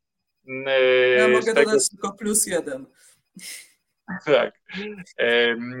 Z tego, co wiem, za redakcję katolicką Resetu Obywatelskiego robi redaktor Radosław Gruca i on tam właśnie często zaprasza takie osoby, świeckich katolików, którzy starają się jakoś te instytucje poprawiać i przywracać jej tę funkcję, do której została powołana. Świetnie mi się z Państwem rozmawia i z Tobą i mam wrażenie, że dobrze się bawimy, nie tylko my dwoje, ale my wszyscy. Mam nadzieję, że tak, że, że jest to szersze wrażenie, nie tylko nasze, bo wiesz, jak to jest ten problem pandemiczny i też problem studia w domu, prawda? Trochę tęsknię za tymi spotkaniami z publicznością, gdzie, gdzie można zobaczyć, czy, czy już audytorium przysypia i czy pytania są właśnie czerstwe, czy może jest jakieś ożywienie i ktoś tam już chce zadać pytanie i wyrywa się i prosi o mikrofon. Ale no, mam nadzieję, że już niedługo będę miała okazję, już niedługo, czyli w najbliższy poniedziałek będę prowadzić spotkanie na żywo. Zaraz zrobię sobie jeszcze autopromo. Czasopismo Równość organizuje takie debaty i tu jest debata wokół już nie najnowszego numeru, ale prawie najnowszego numeru Świat się zmienia, więc będę rozmawiać tam z posłanką Darią Gosek-Popiołek oraz aktywistką klimatyczną Aleksandrą Taran o tym, że tak, że Matka Ziemia zmienia swoje oblicze w taki sposób, który może się okazać zabójczy dla wielu z nas i będziemy rozmawiać o tym, co można z tym zrobić, jak można temu przeciwdziałać, jakie są pomysły młodzieży, jakie są pomysły polityczek i polityków, więc wtedy będę wiedzieć, czy publiczność się nudzi, czy nie, czy chce zadawać pytania. Ja się obawiałem, że sam będę przysypiać tego wieczoru, bo dziwny to bardzo zimny i taki senny maj, a tymczasem czuję się, jak się Czuję, czuję, że się rozkręcam, wręcz osiągam maksimum tego, co może, tej energii, którą z siebie może dać taka poczciwa krakowska pierdoła jak ja. Mam ochotę tańczyć, ale pamiętajmy, że to nie TikTok, a Reset Obywatelski, instytucja obywatelska, nie próżna rozrywka, a miejsce, gdzie możemy spotkać się, porozmawiać, gdzie nie istnieje bariera pomiędzy prowadzącymi a publicznością, bo wasze komentarze są na żywo czytane i brane przez nas pod uwagę. Poprosimy naszego realizatora Piotra o y, przerwę muzyczną i po niej wrócimy, porozmawiamy o czasopiśmie Równość i o jeszcze kilku innych tytułach. Słuchasz Resetu Obywatelskiego. Reset Obywatelski. Medium, które tworzysz razem z nami. Komentuj, pisz i wspieraj. Jestem, jestem. Państwu, tak, przez chwilę miałam mały zawał serca, Janku, że teraz przez kolejne pół godziny zostanę tutaj sama i będę musiała się produkować, ale cieszę się, że wróciłeś. Nie zostałabyś, nigdy nie będziesz szła sama i na szczęście to nie ja jestem gwarantem tego, że będziesz miała z kim pogadać, a gwarantem są nasi widzowie, widzki, słuchacze, słuchaczki, bo też można nas nie tylko oglądać, ale i słuchać w serwisie Spotify, czy w serwisie Anchor F M, czy na stronie reset obywatelski kropka p l, gdzie jest cały szereg różnych porad technicznych. Jesteśmy dostępni na rozmaite sposoby. To wszystko dzięki pracy znakomitego zespołu technicznego, z racji tego, że od niedawna tutaj współpracujemy jako Tłusty Druk z Resetem, a mieliśmy okazję brać udział w różnych wydarzeniach kulturalnych, przygotowywać je, realizować, też planować, to musimy, muszę tutaj, mam nadzieję, że się ze mną zgodzisz, wyrazić najwyższe właśnie wyrazy uznania przekazać wszystkim osobom, które polega, dzięki którym ta, ta stacja i ten kanał tak prężnie działają i one wykonują robotę techniczną, niewdzięczną, ale też trochę pracę opiekuńczą. Tak, zdecydowanie. Zresztą, proszę Państwa, Dawid Greber w książce Praca bez sensu, wydanej w zeszłym roku przez Krytykę Polityczną, on pisze o pracy opiekuńczej w taki sposób nietypowy, że właśnie, bo oczywiście prace opiekuńcze to są prace takie jak, nie wiem, pielęgniarka, czy na przykład matka, czy też opiekunka osób starszych, ale okazuje się, że Greber widzi to też w ten sposób, że pracę opiekuńczą wykonują też wszystkie osoby, które wykonują taką pracę, która pozwala innym osobom wykonywać jakieś inne zajęcia albo umożliwia pracę innych. Więc tak, nie wiem, pewnie część z Państwa ma pojęcie, a inni z Państwa nie, że to jest bardzo dużo roboty, że my możemy tutaj usiąść i gadać, natomiast ktoś musi jeszcze sprawiać, że to wideo pojawia się w internecie, ktoś jeszcze musi napisać krótki tekst, upewnić się, że on się pojawi we wszystkich mediach społecznościowych, że to się stanie na czas, więc jest tutaj sporo pracy opiekuńczej właśnie tego typu i pracy, pracy emocjonalnej, bo oczywiście my też nie zawsze wywiązujemy się na czas i myślę, że więcej jest takich osób pracujących kreatywnie, które nie dostarczają kontentu na czas, o czym zresztą bardzo ładnie pisze Łukasz Najder w książce Moja osoba. Więc tak, jeszcze dziękuję. Raz jesteśmy bardzo wdzięczni i dziękujemy. To jest, to jest cała masa pracy. Ja do Piotra co chwilę dosyłam kolejne pliki graficzne z prośbą o, o, o wrzucanie ich tutaj. No ze względu na to, że dzisiaj w takim ekstraordynaryjnym trybie, żeby nie powiedzieć bez żadnego trybu, parowaliśmy Państwu w zastępie, w zastępie, w zastępie dwuosobowym ledwie, ale w zastępstwie Kornela Wawrzyniaka do programu Nieco jaśniej, w którym zrobiliśmy Tłusty Druk. Wspomnieliśmy o czasopiśmie Równość. Powiedz o nim parę słów, bo ja przeglądam, ale yy, zawsze ale... się pojawia w jakichś dziwnych momentach. Tak, czasopismo Równość. Pokażę Państwu teraz okładkę najnowszego numeru, która się nazywa Byle dojechać. Jest ona poświęcona zagadnieniu transportu publicznego albo czasem braku tego transportu. Czasopismo Równość jest kwartalnikiem wydawanym przez Stowarzyszenie imienia Tadeusza Regera, które działa w Cieszynie i też w Bielsku Białej, generalnie w tej części Śląska. Redakcję ma już w zasadzie ogólnopolską. Ja się pochwalę, że zdarza mi się też na Równości robić okładki. W każdym razie czasopismo Równość jest poświęcone tematyce społecznej i znajdą tam Państwo takie tematy, które myślę, że są w jakiś tam sposób interesujące czy często bolesne dla nas wszystkich, takich jak na przykład transport publiczny, a może nie do końca poświęca się temu zagadnieniu bardzo wiele czasu, dlatego że jeżeli jest jakiś skandal związany z celebrytą, to wszystkie polskie media będą o tym mówić w każdym wydaniu wiadomości, natomiast jeżeli okazuje się, że są takie regiony Polski, w którym na przykład zlikwidowano autobus i w związku z tym ileś tam tysięcy ludzi nie może w sposób łatwy dojechać do pracy, albo na przykład jeżeli ten transport publiczny się w taki sposób, nie wiem, likwiduje i reformuje, że skazuje się potem ludzi na posiadanie samochodu i dojeżdżanie i stanie w korku w mieście i tak dalej, to ja mam poczucie, że temu się nie poświęca ciągle wystarczająco, wystarczającej ilości miejsca i właśnie czasopismo Równość wkracza w takich, w takich momentach i w takich tematach. Cóż jeszcze mogę powiedzieć?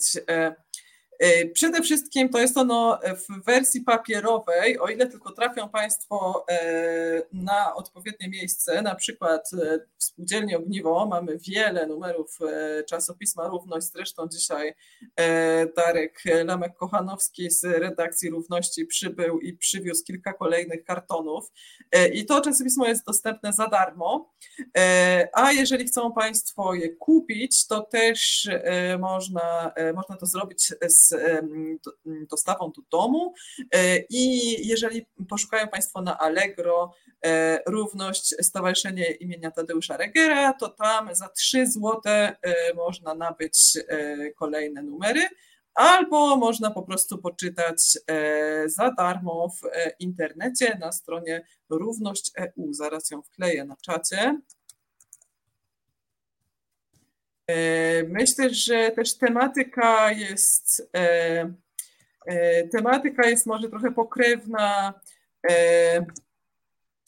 i Nowemu Obywatelowi i krytyce politycznej. To jest coś takiego pomiędzy, z tym, że myślę, że też jakąś ambicją redakcji jest to, żeby teksty dało się przeczytać w miarę szybko, że mało kto z nas ma czas na to, żeby czytać kolejne czasopismo, gdzie będą wielostronicowe, bardzo pogłębione analizy i rozmowy z ekspertami.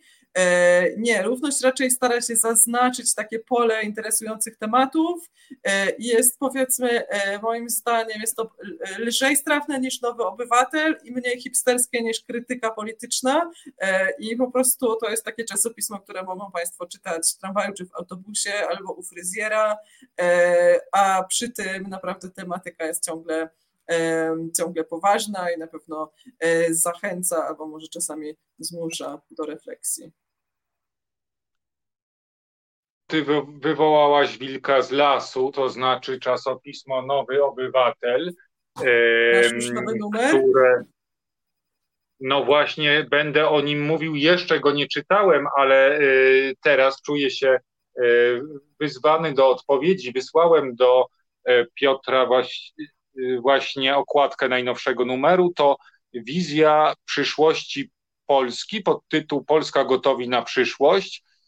Zapewne część z Państwa się zetknęło z Nowym Obywatelem, część zna go tak jak ja od pierwszego numeru z, i kolejnych wydań z jak najlepszej strony, to znaczy pisma, które zajmuje się w sposób ekspercki, ponadpolityczny, ponad podziałami, sprawami dotyczącymi kraju jako wspólnoty, jego rozwoju na rozmaite sposoby, takim zagadnieniom jak gospodarka, jak i to nie w ujęciu y, historii wzruszających y, y, jakichś prezesów i rzutkich biznesmenów, tylko tego, jak gospodarka wpływa na nasze życie, y, jak ekologia, jak y, prawa y, pracowników i tak dalej. Y, ja bardzo sobie cenię Nowego Obywatela i uważam, że to jest pismo, po które warto sięgać. Dla części z Państwa zapewne nazwisko zarządzającego tym tytułem redaktora Remigiusza Okraski i jego żony, znakomitej publicystki, reporterki Magdaleny Okraski, to nazwisko od razu się kojarzy z pisolewicą i z różnymi inbami internetowymi i zaraz się pewnie oburzycie, ale jest już taka godzina, że warto sobie trochę podnieść ciśnienie, jeśli kogoś z Państwa to drażni. Natomiast zachęcam zwłaszcza te osoby, które się nie zgadzają z taką gorącą internetową, społecznościówkową publicystyką Okrasków, do zajrzenia do Nowego Obywatela, choćby teraz. Znajdziecie tam sporo ciekawych artykułów poświęconych przyszłości. przyszłości Polski i to jest właśnie to, o czym Alicja mówiła. Ja każdy numer biorę do rąk z nabożną czcią. Nie udało mi się nigdy dotąd przeczytać żadnego w całości, bo to są merytoryczne, bardzo poważne, eksperckie teksty, ale napisane i zredagowane w sposób taki przyjazny czytelnikom, ale zawsze znajduję coś dla siebie. Nawet od paru numerów powróciły tematy związane z kulturą, na przykład wiersze, w tym numerze wiersze Joanny Oparek i także ich omówienie. To jest pismo, które naprawdę dostarcza argumentów różnym stronom debaty publicznej do dyskusji i gorąco polecam. Tak, ja bym chciała najserdeczniej polecić akurat w tym numerze Nowego Obywatela wywiady Michała Maleszki dotyczące Żabki między innymi. Nie wiem, na ile Państwu jest znana historia agentów Żabki. To jest rzecz, która się ciągnie jakoś już od wielu lat. Miała, zdaje się, wyjść skandalizująca czy też skandaliczna książka o tym, jak wygląda rzeczywistość agentów Żabki i że to, proszę Państwa, nie jest łatwy kawałek chleba, a zdaje się, że myślę, że Żabka w tej chwili jest chyba takim sklepem, który już naprawdę każdy ma przynajmniej jeden, jak nie cztery w najbliższej swojej okolicy i no... Nie wiem, czy mogę zbyt wiele zdradzać może teraz, może nie. To jest tematyka ciągle bardzo kontrowersyjna ze względu na pozwy po prostu koncernu Żabka. W każdym razie bardzo polecam.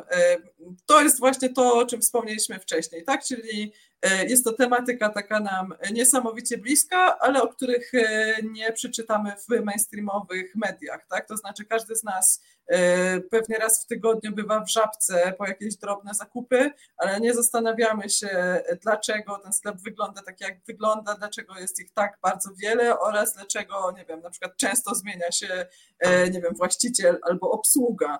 No więc myślę, że tekst Michała Maleszki trochę Państwu rozjaśni tę sytuację. Skądinąd spółdzielcy z Ogniwa też. Tak, właśnie jest to również mój kolega ze Spółdzielni Ogniwo. No i oczywiście Nowego Obywatela mogą Państwo nabyć na ulicy Smolki jedenaście A w Spółdzielni Ogniwo. Lub też pisząc bezpośrednio na adres redakcji, który znajdziecie na stronie, wpisując po prostu w Google Nowy Obywatel albo na Facebooku. Ja to pismo cenię z różnych powodów, o merytorycznych już wspomnieliśmy, Cenię je też za to, że ono po wielu latach przeniosło się wraz z, z że tak powiem, fundamentem redakcji do zawiercia, do, do Zagłębia i jest wydawane w zawierciu, w odróżnieniu od tytułów, które ukazują się w Warszawie, Krakowie, we Wrocławiu czy w Gdańsku. Jest to ogólnopolskie ważne pismo, które ukazuje się w mieście mniejszym, zdefaworyzowanym przez zmiany ustrojowe, przez tą formę gospodarki, którą mamy, więc także czynem i pewnymi decyzjami życiowymi redakcja popiera to, co, to, co głosi, więc jest tutaj taka spójność, którą ja cenię. Wracając do Żabek, pozwolę sobie na anegdotę, skoro już jestem takim wujciem gadułą dzisiaj. Przy ulicy, na ulicy, przy której mieszkam, jest żabek około pięć, jest pięć żabek bodaj, z czego dwie są dokładnie naprzeciwko siebie. I zastanawiam się, jak ten, jak to działa, jak to, jak to się kalkuluje. Prawdopodobnie znajdziecie odpowiedzi w wywiadzie i tekstach w najnowszym, numer, numer, w najnowszym numerze Nowego Obywatela. Pewnie część z Państwa jest nie tylko na takie sprawy jak pewien, pewne kontrowersyjne metody zarządzania uczulona, ale również jest uczulona na to, kogo wspiera wielki biznes i dlaczego w naszej gospodarce są równi i równiejsi. Są też pewne tajemnice dotyczące nierozwikłane i których nie chcę do końca opowiedzieć z tak zwanej ostrożności przedprocesowej, związane z tym, jak współpracuje się sieci Żabka z obecną władzą Polski. Tutaj nie jest dużo... Proszę? Nie pozdrawiamy. Nie, pewnie no, też nie bądźmy tacy, tacy świętoszkowaci. Mi się często zdarza robić zakupy w różnych sieciach, w tej, w tej też, ale warto sobie zadać pytanie, czy to jest jedyny model, jaki mamy, czy warto stworzyć dla niego też pewne, pewną alternatywę. Taką alternatywą jest spółdzielczość, która się w Polsce ma gigantyczne tradycje, która niestety wskutek przemian ustrojowych trochę podupadła, zanikła. Ten, te tradycje spółdzielcze reaktywuje Spółdzielnia Ogniwo, którą tutaj wychwalamy cały czas, więc warto zająć się, podejrzewam, czymś innym, bo zbliżamy się do końca naszego spotkania dzisiejszego. Ja pozwolę sobie pokazać Państwu moje paluchy. Ja w tym czasie chciałam powiedzieć, że ja akurat mam na mojej ulicy tylko jeden sklep i to jest akurat sklep Spółdzielni Spożywców z Połem, który staram się wspierać, chociaż nie zawsze jest konkurencyjny cenowo, ale no chyba zgodzimy się, Janku, że nie ma etycznej konsumpcji w kapitalizmie. W związku z tym no... Cóż, moim zdaniem nie warto mieć wyrzutów sumienia, jeżeli kupuje się w Żabce, tylko raczej pomyśleć o tym w sposób systemowy i zdaje się, że te czasopisma, które Państwu zareklamowaliśmy dzisiaj, mianowicie zarówno Równość, jak i Nowy Obywatel, właśnie mówią więcej o tym, że nie wyrzutami sumienia, ale działaniami systemowymi, oddawanym głosem w wyborach, wspieraniem inicjatyw, tym możemy wygrać, nie natomiast tym, że zamartwiając się, że po prostu robimy zakupy tam, gdzie akurat jest nam najbliżej, albo tam, gdzie, gdzie możemy, czy gdzie trochę jesteśmy zmuszeni przez obraz naszych miast, bo akurat tutaj myślę, że oboje z Jankiem z perspektywy miejskiej się wypowiadamy. Ale w sumie zarówno w Równości, jak i w Nowym Obywatelu jest też, jest też dużo tej Polski lokalnej, tak, o której często zapominamy, mieszkając w Krakowie, czy we Wrocławiu, czy w Warszawie. I w innych miejscach także.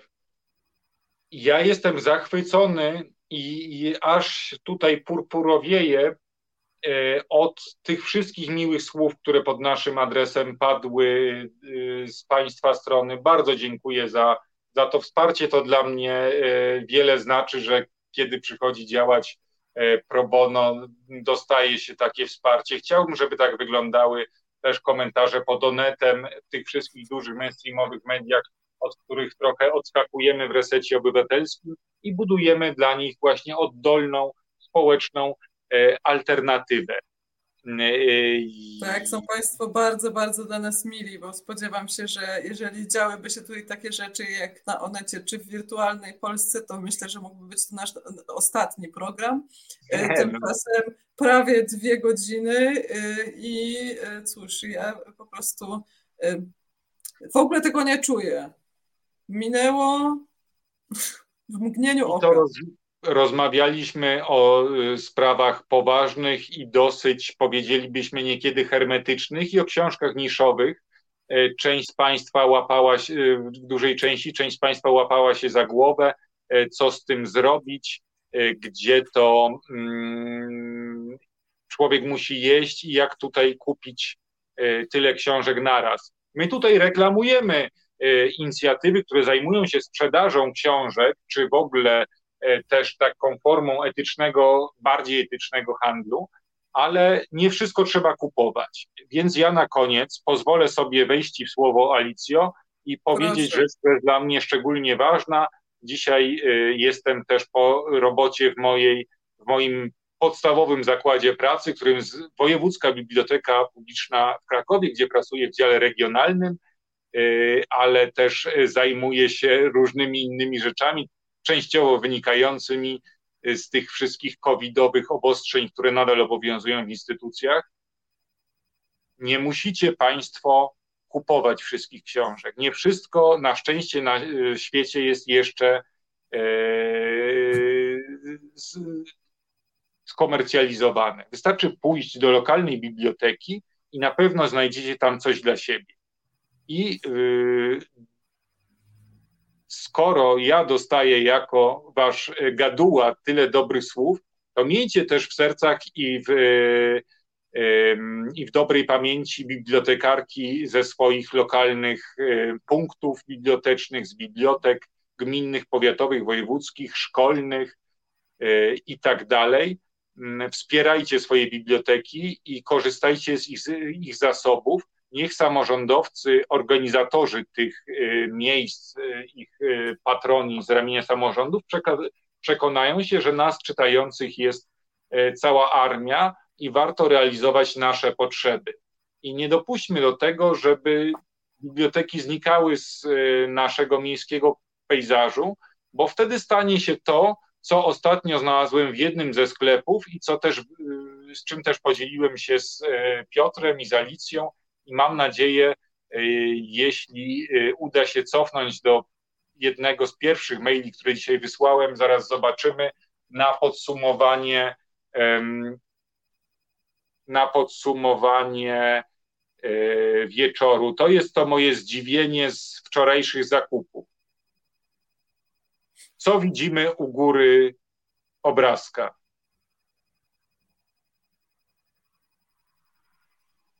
No ja bym nie chciał, żeby funkcje biblioteki, która sama w swojej nazwie odnosi się do książki, zostały sprowadzone do tego, do takiej funkcji. Dziękuję, żeby tutaj nie było kryptoreklamy znajdujących się tam, że tak powiem, tomiszcz na tej półce. Janku, yy, nasz realizator Piotr Kurczewski. Tak, mówi, że już, że on akurat ma nas dosyć, w związku z tym musimy kończyć. Bardzo, bardzo serdecznie Państwu dziękujemy. Dziękujemy Piotrowi za realizację naszego dzisiejszego programu. Dziękujemy za wszystkie dobre słowa i zapraszamy w sobotę do audycji Tłusty Druk. Tak, o osiemnastej. Wspierajcie niezależne media i biblioteki, ale takie z książkami. Tak. Reset Obywatelski. To był program Resetu Obywatelskiego. Subskrybuj nasz kanał na YouTube, obserwuj na Facebooku i Twitterze.